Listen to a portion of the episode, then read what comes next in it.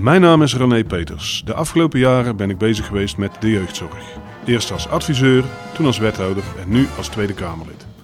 In deze podcast ga ik in gesprek over allerlei aspecten rondom de jeugdzorg. Om te komen tot praktische handvatten om de zorg voor onze jeugd te verbeteren. Welkom bij Peters Podcast. Welkom bij deze podcast. Ik zit hier met eh, Gert Verbrugge, van het, die werkt op het Alfred College in Deurne. Mm om te spreken over het concept wat ze hier hebben aan het onderwijs. En, uh, nou ja, Gert, zou jij je wat verder kunnen voorstellen? Waar hou je mee bezig en wat is hier nou zo bijzonder? Um, ja, eerst en vooral, ik ben leraar. En uh, dat is mijn, mijn hoofdberoep. Ik krijg vier dagen in de week Engels. En um, waar ik me vooral mee bezighoud, is, de, is het onderwijs. Ik sta ondertussen bijna twintig jaar voor de klas. En uh, onderwijs is mijn, uh, mijn ziel en mijn zaligheid en mijn passie. En um, ja, die andere vraag, wat is hier nou zo speciaal aan? Uh, ik denk dat wij ons gewoon focussen op effectieve lessen. Um, en gelijke kansen voor alle kinderen. En een docent is de expert in de klas, moet gewoon goed les kunnen geven. Um, dus ja, bij ons gaat het echt om leren en ja. succeservaring voor de kinderen. Ja, het klinkt zo logisch. Het is eigenlijk goed onderwijs voor jou is dus in ieder geval een excellente docent ja. die goed les geeft voor de klas, goed contact heeft met kinderen ja. en leren en succeservaring bij die kinderen voorop kan stellen. Ja. Dit zullen ze toch overal vinden, denk ik. Dat denk ik wel, hè. En ik, denk, ik weet ook heel zeker dat alle, al mijn collega's in, in heel Nederland en, en België of waar dan ook, die hebben allemaal de beste intenties. En die werken keihard voor die kinderen. En die willen inderdaad ook gewoon dat die kinderen leren en succesvol zijn. Alleen de, de, de keuzes die soms worden gemaakt met bepaalde onderwijsconcepten. Um, ja, ik sta dus al twintig jaar in het onderwijs. Ik heb ook al een en ander meegemaakt. En ik heb ook al ervaren wat wel en niet kan werken.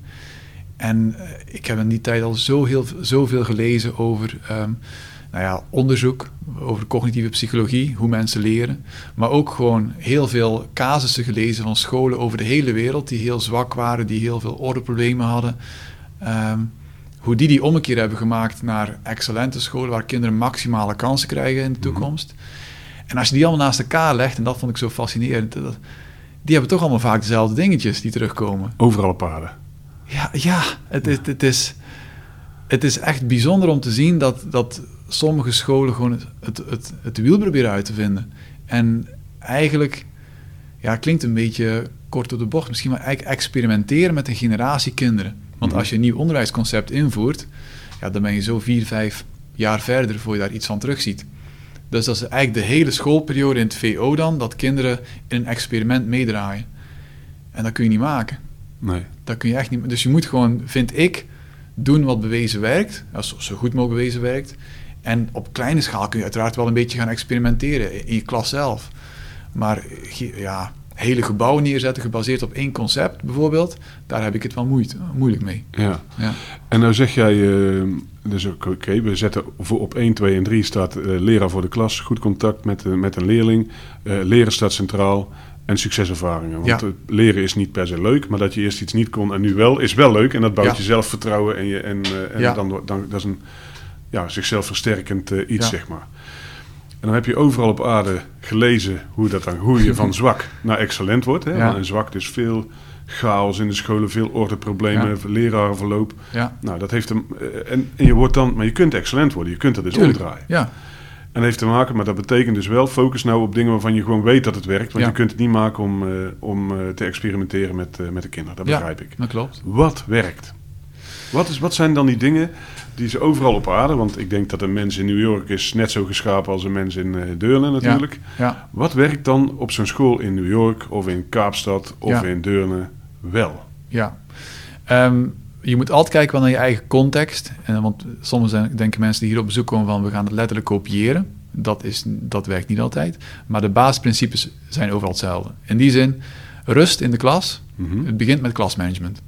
Daar begint het echt. En, en als je een schoolbrede aanpak hebt, waar je allemaal dezelfde structuur, dezelfde regels hebt, dan ehm, kan een docent zich focussen op het volgende stapje. Dat is namelijk lesgeven. Ja.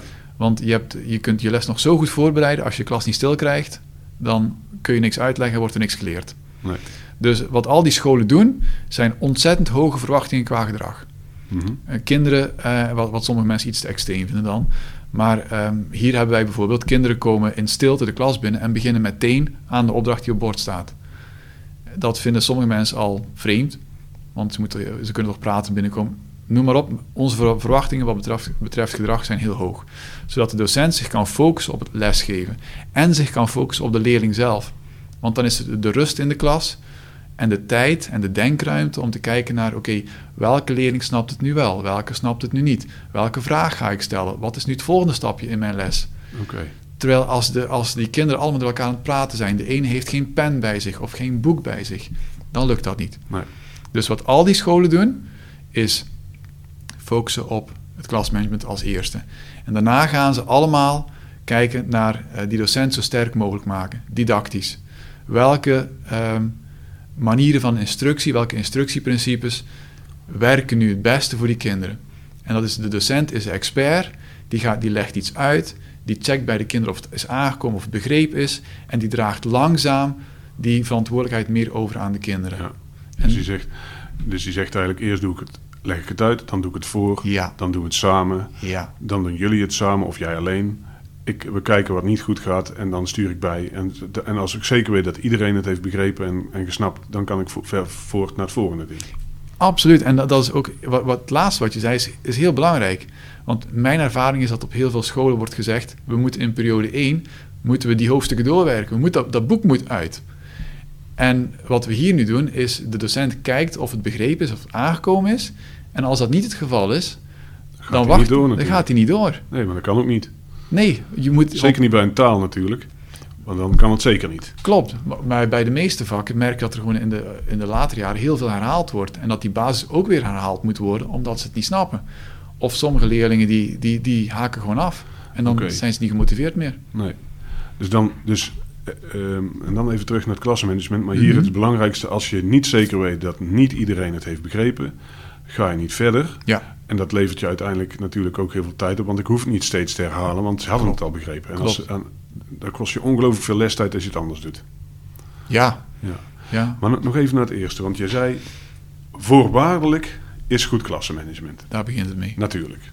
Als de kinderen door elkaar praten en het is één chaos, dan kun jij misschien aan twee kinderen effectief iets uitleggen en de rest krijgt helemaal niks mee. Dus Klopt. het is kansloos. Klopt. Dat betekent, ik zeg, stel hele hoge eisen aan het, aan het gedrag van kinderen, Mhm. zodat ik mijn, les, mijn, mijn hersenen, mijn, le- mijn, hele zijn vrij heb om wel eh, les, te kunnen, Ja. om les te kunnen geven, instructie enzovoort. Ja. Hoe zorg je er nou voor dat we dat allemaal doen? Want ik heb, eh, er zijn, ik heb ook op veel scholen gewerkt en heel dikwijls Mhm. kan ik wel hoge eisen stellen aan het gedrag. Maar ja, de buurman doet het net even anders en de andere buurman doet het nog weer anders. Dus ik ben iedere dag, ja, de eerste tien minuten van de les sowieso wel bezig om, Ja. eh, om ze stil te krijgen, bij wijze van spreken. Ja, ja. Ehm, Wordt er dan ook hoge eisen gesteld aan dat onderwijs hier een teamsport is? Ja, absoluut. Ja, de schoolleiding heeft daar een heel belangrijke rol in. Mhm. Ehm, maar ook natuurlijk het team zelf kiest daar ook voor. Ehm, en ja, je moet gewoon heel vaak met elkaar praten over onderwijs en afspreken welke dingen doe je. Heel simpel, spreek met elkaar af in het team dat je altijd begint met een startopdracht. Als kinderen binnenkomen, staat er altijd al een opdracht klaar op bord. Ehm, en dan beginnen ze meteen. Dat is een routine die je dus schoolbreed ontwikkelt met die kinderen, waardoor kinderen straks eigenlijk op de automatische piloot stil binnenkomen en meteen beginnen aan die opdracht. Zonder na te gaan denken van, hebben we nou mijn spullen nodig of eh, wat gaan we doen? Het is gewoon standaard overal hetzelfde. Dus je moet eigenlijk proberen om met je team ehm, routines te ontwikkelen die overal gebruikt worden. Eh, bijvoorbeeld het switchen van activiteit. Eh, dat je, als je switcht van je werkboek gebruiken naar je Chromebook erbij pakken. Dat gebeurt in elke les tig keer. Dat kun je van tevoren oefenen met die kinderen. Hoe snel moet dat gebeuren? Hoe gaan we dat doen? Dat schoolbreed toepassen. En daar heeft iedereen baat bij. Aan de andere kant moet je er ook voor zorgen dat er een, een sfeer op school is waarbij je gewoon elkaar durft aan te spreken. Hier op school staan tijdens de lessen alle deuren van de lokalen open. Dus er staan stoelen achterin. En de collega's gaan ook regelmatig bij elkaar kijken. Soms zakt dat een beetje weg in drukke tijden, maar dat wordt echt gestimuleerd. En dan kun je elkaar ook gewoon aanspreken op, op bepaalde dingen die niet gedaan worden, maar wel op een positieve manier. In de zin, geen kritiek, geen beoordeling, maar wel, we doen het samen. Ja. En, en een voorbeeld wat ik daarvan van geef is als ik een leerling zich zie misdragen in een klas van een collega, loop ik gerust die les naar binnen en spreek ik die leerling aan. Ja. Zonder les te storen uiteraard. Dus de, de, de- maar het besef, van, dat is toch wel interessant, want het besef dat onderwijs een teamsport is, is toch Mhm. niet overal doorgedrongen. Nee, en dat is ook wel mijn frustratie die ik had eh, toen ik... eh, nou ja, ik heb ook in, in Alphen aan de Rijn lang gewerkt. Leuke school verder, maar dat was ook wel... Ja, wat je op heel veel scholen ziet, de wet van de sterkste. Dus de deur van het lokaal gaat dicht. Je zit daar met je 30 pubers. En de goede docenten die overleven het wel. Voor beginners is het vaak een leidersweg. Als, ik- als ik spreek uit mijn eigen ervaring, mijn eerste jaren waren echt, echt zwaar. En ehm, veel mensen stoppen dan ook. En dus die, die wet van de sterkste geldt op heel veel scholen, denk ik. En klasmanagement is echt niet iets waarmee je geboren wordt. Je kunt dat gewoon leren. Ja. En je kunt terugvallen op een... Je moet kunnen terugvallen op een sterk schoolteam. Een schoolteam en routines. En En, dan, en je kunt het leren. En als je elkaar ondersteunt en ste- sterker maakt, of nog een keer, want ook leraren we- leren natuurlijk samen. Ja, Ik doe het voor je, dit het nou, we doen het samen. Ja. Het is hetzelfde principe. ja, een interessante die je aanraakt. Want doe je dat nou niet, dan is het inderdaad het recht van de sterkste. En Ja. een, een beginner of een minder sterke, die, die gaat gewoon. ja, Die gaat iets anders doen. Tuurlijk. Die- ja. tuurlijk. En, en het is nog niet echt dat we een leraar overschot hebben. Nee, we hebben tekort. en Dus, het is eh, wel meetbaar zo dat een, deel van, een groot deel van het tekort ontstaat doordat we leraren die in het onderwijs instromen er ook met dezelfde vaart weer uitstromen. Ja. Ja, klopt. En geeft dus ongelijk. En geeft ze ongelijk. Dus dan hebben we stap 1, klassenmanagement. Dat doe je als een team. Dat doe je door routines in te bouwen, zodat je Ja. eh, tijd en energie overhoudt. Ja. Dat, doe, dat doe je door de afspraken collectief te handhaven en elkaar aan te spreken. Heb Ja. je dat gedaan, dan gaan we, waar we eigenlijk voor op aarde zijn, ongelooflijk goed lesgeven. Dat doe je met een instructiemanier of een manier van werken waarvan je weet dat het klopt. Ja. Nou ja, eh, bijvoorbeeld die, eh, die we dan net zeiden van ik, doe het, ik leg het uit, ik doe het voor, we doen het samen. Mhm. Jij doet het alleen en ik, eh, nou ja, kijken. Dan Ja. zorg je ervoor dat je zeker weet dat iedereen het snapt. Ja. Zodat je ook in de toekomst niet hoeft te herhalen. En dan hebben we de eerste twee stappen gedaan. En Ja. verder. Ehm, verder moet je... en verder. Dan heb je al heel veel gedaan. Hoor. Dan, Als ja, als dit dat- lukt, dan ben je al, ben je al heel 80%. ver. Ja. Ehm, ja, je moet gewoon zorgen, dat je de kinderen blijft meenemen. Dus je moet ook in de toekomst wel af en toe de leerstof blijven herhalen, uiteraard. Want Mhm. mensen vergeten nu eenmaal, dat hoort er ook bij. Hè. Vaak zeggen docenten ook van, ik heb het toch uitgelegd vorig jaar, of dit heb je vorig jaar toch gehad. Ja. Maar mensen vergeten nu eenmaal, dus daar moet je ook wel rekening mee houden. Mhm. Ehm, ja, en verder moet je gewoon, als je die keuze hebt gemaakt hè, en je, je klasmanagement staat goed en je hebt die eh, keuze gemaakt voor de, de expliciete directe instructie bijvoorbeeld voor, eh, eh, op school, dan kun je daarop gaan focussen en beter en beter worden. En je kunt steeds meer de diepte in met je team. Ja. In plaats van van hot naar her te springen. En nu gaan we dit doen, en nu gaan we dat doen, en dan gaan we dat doen. Als ik hier lessen bezoek bij collega's, dan moet ik collega's niet meer overtuigen over de vraag van waarom kies jij, ehm, waarom doe je een Kahoot in de les? Want dat doen ze niet. Ehm, maar ik kan echt wel vragen van oké, je stond nu op dat moment van de les, stond je op die plaats in de klas. En je stelde toen die vraag. En de leerling, en je, keek, je gaat echt wel de diepte in op details gaan kijken. Ja. En je lessen worden daar zoveel beter van. En het fijne is, als je lessen heel goed zijn, ga je kinderen veel leren. En dat motiveert. Ja. En dat is echt wat we, de heilige graal van het onderwijs wat we zoeken, is kinderen motiveren. En nee, ze zijn niet overal even erg voor gemotiveerd. Niet vanzelf. Niet vanzelf. Nee, nee, ze moeten ook naar school, er is leerplicht. Ja. Maar je ziet dat er gewoon, als ik nu in klas 3 of 4 een boek pak, wat we gaan lezen, waar het vroeger echt gezucht, gekreun en gesteun was, is het nu voor, groot, voor het overgrote deel van, oh, leuk, een boek. Ja. Nou, halleluja. Halleluja. Zijn de, ik denk als eh, deze podcast wordt wel geluisterd, gelukkig. Uh-huh. Dat er heel veel leraren zeggen, was dat bij mij ook maar zo. Ja, ja, En dan, dan had ik, kijk, dus ik begrijp hem, hè. klassenmanagement Mhm. op, op één, hoge verwachtingen. We gaan aan eh, eh, bijvoorbeeld expliciete instructie. Ik ga zorgen dat ieder kind het snapt. Ik zorg dan dat, eh, dat levert me ongelooflijk veel rust en tijd en ruimte op om te doen met ook, een, neem ik aan, veel meer effectieve lestijd en veel minder werkdruk. ja, ja, absoluut. Dit is geen rocket science. Nee, Maar het is wel moeilijk natuurlijk, maar het is, het is geen rocket science. ja. Hoe heb je nou, eh, dit, ik, heel veel mensen zullen dit willen, waarom gebeurt het niet overal? Wat, voor- wat voor belemmerende overtuiging hebben wij dat we dit niet doen? Wat, wat voor dingen hoor je? Want ik, ik denk als je bij, een, eh, van- Ja. bij veel scholen waar ik kom kijken, dan krijgen we het nog niet eens voor elkaar om gewoon geen mobieltjes in de klas te hebben. Ja. Ja, dingen die ik hoor is, eh, dit past niet echt bij ons. Ehm, ja, dan vraag ik me soms af, wat past dan wel bij je? Ehm, chaos in de klas, past dat wel bij je? Maar dat, dat, soms hoor ik ook wel, een kind moet de vrijheid zijn, hebben om zichzelf te zijn. Daar ben ik het ook helemaal niet mee eens. Voor een deel wel, uiteraard. Hij moet zich veilig voelen en, en eh, absoluut. Maar als je kind een pester is, moet je ook niet willen dat hij zichzelf is. kinderen moeten gewoon ook sturing hebben en structuur hebben. Dus, die, en wat ik ook vaak hoor, is dat die autonomie van die docent, die is, dat is echt wel een heilige graal in de Nederlandse scholen. Ehm, ik bepaal in mijn klas wat ik doe, met mijn regels en ik doe het zoals ik wil. En daar moeten we iets meer van afstappen, vind ik. Ja. Want je werkt wel met de kinderen van iemand anders. Ja, en in een team. En in een team. Dus als ik zeg, bij mij mogen ze die mobieltjes wel, dan hebben al mijn collega's iedere les vijf minuten meer ellende. Ja. Dat is niet echt collegiaal. Nee, dat is niet echt collegiaal. Nee. En, en, en ja, op een of andere manier ligt de, ligt, liggen die verwachtingen zo laag op school hoe vaak je niet hoort op scholen van ah, kinderen hebben geen pen bij zich. Dus ja, dan, wij, ik heb zelf een bakje op mijn, op mijn tafel staan, dan kunnen ze een extra pen krijgen. Als ze hier een pen vergeten, dan moeten ze nablijven de volgende dag. Mhm. En dat gebeurt in klas 1 dan een paar keer. En dan, ja, oh, dat is wel erg. Maar in klas 4 vergeet niemand nog zijn pen. En 3 en 2 ook niet meer. Nee. En dat is gewoon even die, die verwachting. Kijk, dingen die kinderen zelf kunnen, kunnen controleren en beheersen, die mag je van ze verwachten.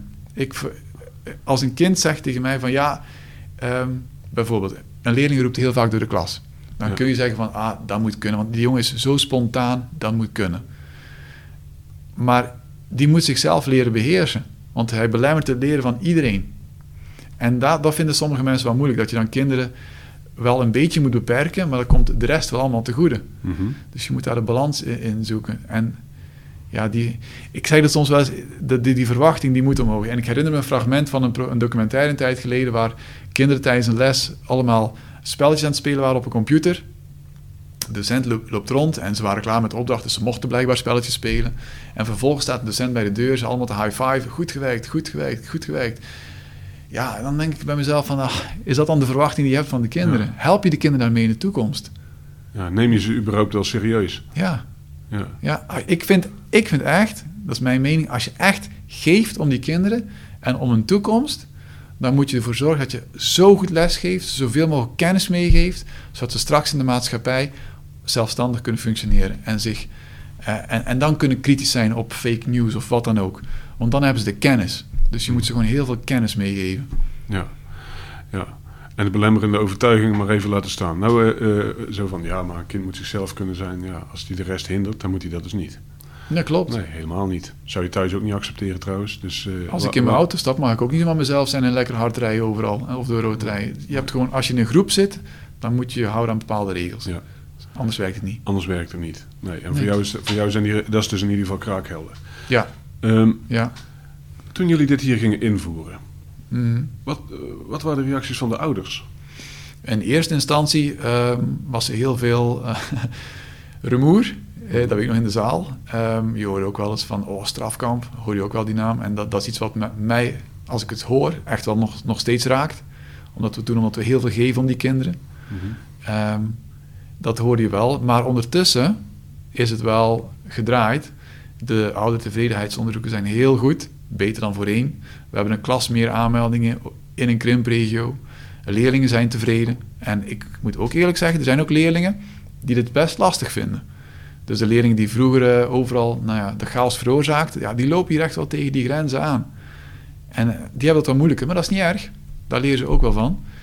Um, dus de, de ervaringen van ouders en leerlingen en docenten zijn heel positief. Zijn positief. Ja, absoluut. En het werkt ook als je het niet in gelooft, zeggen ze dan. Eh, we gaan het gewoon doen en dan ga je het wel ervaren. Ja, ja. Nu, um, volgens mij, rond en strak verhaal. Nu ga ik, uh, even, gaan we even een, een, digitale of een virtuele tour door de school doen. Wat ja. gebeurt er? Die kinderen komen hier op het schoolplein. Hoe ziet het eruit? Um, voor een beeld voor de luisteraars. Uh, ja, uh, ze komen op het schoolplein, ze lopen het gebouw binnen en dan lopen ze meteen naar een kluisje en dan stoppen ze mobiel in een kluis. Mm -hmm. Ze pakken eventueel boeken eruit en dan gaan ze nog even kletsen in de aula. En dan als de bel gaat, gaan ze naar boven en vanaf een bepaald um, punt zijn de klapdeuren. Eens ze voorbij die klapdeuren zijn, wordt er gefluisterd op de gang, dan zijn ze stil. Um, als de docent er al is, nee, zeker het begin van de schooldag is hij er al, dan gaan ze in een rij staan om de gang vrij te houden, zodat iedereen er langs kan. Uh, en de docent begint de les meteen. En je ziet eigenlijk dat als de bel gaat, dat de les binnen één minuut overal begonnen is. Mm -hmm. Dus uh, er is geen, verder geen gedoe. Um, ook bij leswisselingen. De, de, de docent geeft echt les tot het belsignaal. En kinderen mogen pas opruimen op het moment dat de docent het aangeeft. Ehm, en dan gaan ze blok voor blok, rij voor rij gaan ze weg. En dat is opnieuw bedacht om die rust op de gang te bewaren. Zodat de volgende les snel kan beginnen. En ook daar begint dat, eh, die routine opnieuw. Dus dan gaan ze weer stil de les binnen. Beginnen ze meteen aan de opdrachten. Eh, en zo herhaalt zich dat. En in de pauze eh, wordt er lekker gekletst. In de aula, er wordt gesport buiten op het veld. Mhm.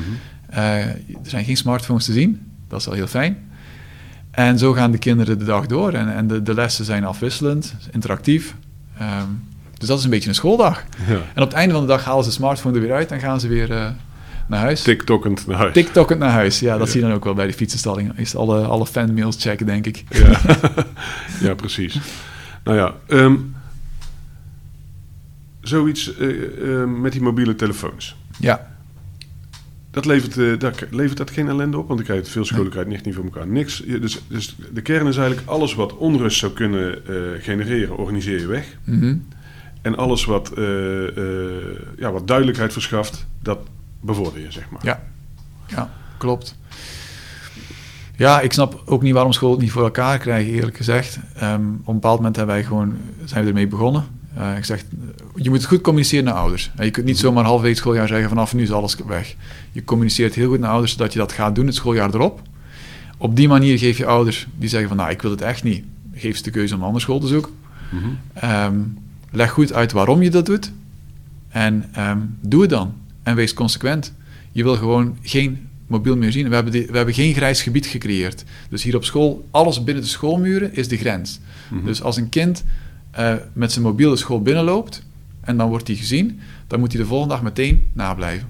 Daar is gewoon geen grijs gebied, want anders krijg je constant discussies en dat willen we niet. Nee, grijs gebied en discussies moet je gewoon zien te voorkomen. Ja, je moet een heldere grens hebben. Dus van het moment dat je de school binnenloopt, mag de mobiel niet meer zichtbaar zijn. Ook niet als je naar je kluisje loopt, gewoon in je tas en daar leg je hem in je kluisje.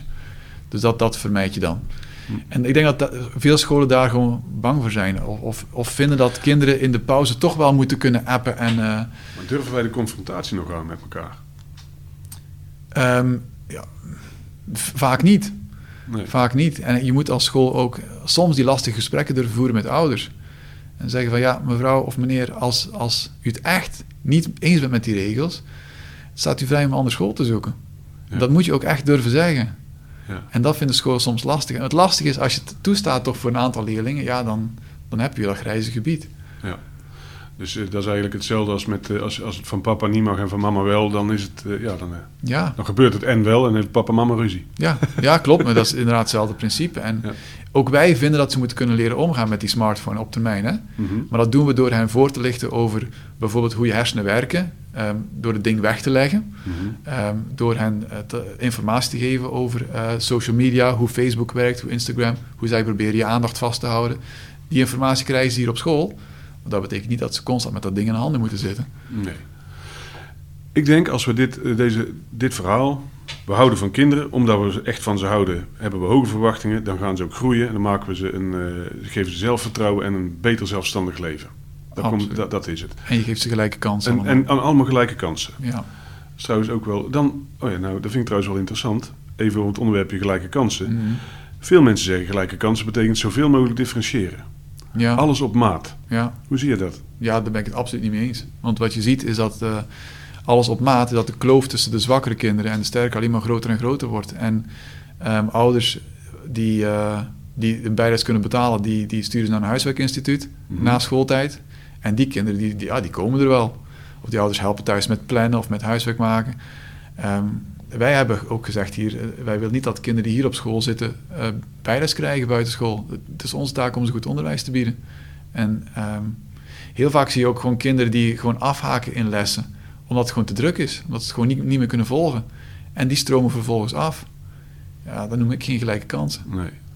Dan geef je kinderen een ingewikkeld leven. Ja, ja. Onnodig ingewikkeld leven. En als je ervan houdt, dan neem je ze serieus. Dan gaan we het zo, eh, zo niet doen. Ik zeg altijd tegen de kinderen ook: wij willen jullie zo goed lesgeven dat je op het einde van het, van het vierde jaar, als ze een diploma hebben gehaald, zelf de keuze kunt maken om verder te studeren. Als je dat niet wil, prima. Maar als wij je slecht onderwijs geven, heb je geen keuze. heb je geen keuze meer. Dan helemaal rond. Hè. Je hebt, dus ik begrijp het helemaal. hoe je ouders meekrijgt, is een deel dus van tevoren zeggen: we gaan het doen. Goed voorlichten waarom je het gaat doen. De ruimte Mhm. geven, weet echt niet. Dan, eh, ja, dan neem je mee. Ja. Eh, de meesten zullen het wel willen en die zullen met enige argwaan het begin van het schooljaar hebben bekeken en meewarig het hoofd hebben geschud Eh, om die rare regeltjes. Maar na twee weken zijn we het gewend en Ja. de resultaten zijn er, dus dan vindt iedereen het ook gewoon en, eh, ja. en prima. Het laatste wat ik nog eh, wil aan- aanstippen is die lerende cultuur ook onder de docenten. Hoe Mhm. maken jullie elkaar nou beter? Door lessenobservaties hoor Ja. ik dan. En, Ja. en, en hebben jullie daar een strategie voor? Of hoe jullie dat nou doen? ja, het zo toegankelijk mogelijk maken. Hè? Dus eh, die deuren open van de klasse en de stoelen achterin. Dat is, Mhm. dat is ook Dus, de- dus we gaan er in, in onze inrichting van het lokaal vanuit dat er iemand altijd in komt Ja. kijken. Ja. Dat, eh, dat staat, dus je, je zorgt dat dat ook makkelijk te doen is. Onze, het makkelijk is ook als je een bepaalde keuze hebt gemaakt voor een visie, Ja. dat je ook alle scholingen die, daar die daarin houdt, in het kader van die visie kunt doen. Dus al onze scholingen gaan bijvoorbeeld over eh, het formatief handelen, feedback geven, alles over direct instructie, al- allemaal in dat kader. Ehm, en ook heel vaak, zo vaak mogelijk, en eh, boeken doorsturen. Ik heb je onze docentenbibliotheek laten zien. Mhm. Eh, docenten stimuleren om te lezen, artikelen delen. Ehm, en zo word je steeds beter en beter. En je merkt ook gewoon in de personeelskamer, vergelijk met vijf, zes jaar geleden, toen werd er gepraat over koetjes en kalfjes, ook nog vaak. Maar er wordt nu over onderwijs gepraat. Over hoe, hoe kun je nog die vraag beter maken, hoe kun je nog dat stukje beter aanpakken. En, en ja, dat is geweldig. Ja, daar geniet ik echt van. Dat is echt Ik kan het aan je zien, ja. je geniet er echt van. Ja, dat is echt eh, die lerende cultuur. Ja, ja, dat is echt fijn. En, dan word je en je wordt ook beter en beter. En dan gaat het ook in de les steeds makkelijker en makkelijker. Mhm. De kinderen leren meer en meer. En het is een soort cirkel waar je inraakt, wat, ja, wat alleen maar versterkt. Maar je alleen maar versterkt. Ja, Man, wat maak je het... eh, wat- Het is jammer dat, eh, dat er geen beeld bij zit, maar ik zie, ook Ja. ik zie echt blink. Gewoon blink. ja ik, ben ook, ik ben ook echt super trots op, eh, op mijn collega's en op de school dat het zo kan. En we gaan het nog beter maken de komende jaren. Je gaat het nog beter maken. Ja. Als een echte ambassadeur. Ja, Aan het einde van de podcast gekomen, Gert. Als jij nou eh, die luisteraars een, ehm, een boodschap mee wil nemen, mee wil geven, die je in spiegelbeeld op het voorhoofd tatoeëert, zodat ze als ze morgens bij het tandenpoetsen meteen denken, dit is het, dit wat ik me echt moet onthouden. Ehm, begint het dan met het mensbeeld van ik heb liefde voor die kinderen, dus ga ik er alles uithalen wat erin zit en ze mogen het allerbeste van mij hebben. Teamsport, wat, hoe zie je, wat, ja, ik vond het eerste wat je zei wel, eh, wel heel, heel mooi. Dat moet je als, als, als goede leraar moet je echt geven om je kinderen. En geven in de zin van ik ga ze les geven en ik ga ze heel veel leren, zodat ze straks in de maatschappij eh, eh, ja, gewoon zelfstandig kunnen zijn. Dat is geven om kinderen. Ja. En kijk, je kunt ook als ouder zeggen: ik geef mijn kind heel veel snoepjes, want ik geef om ze. Of ik geef ze gezonde voeding, want ik geef om ze en ik wil dat ze gezond zijn. En zo zie ik het lesgeven ook. Geef ze goed les. Ja, En werk als team samen en dan geef ze nog beter les. dankjewel man. Ik vond het echt geweldig. Heel graag gedaan. Dankjewel voor het luisteren naar dit gesprek. Ik hoop dat je het interessant gevonden hebt. Delen mag, vergeet je niet te abonneren en tot de volgende aflevering van Peters Podcast.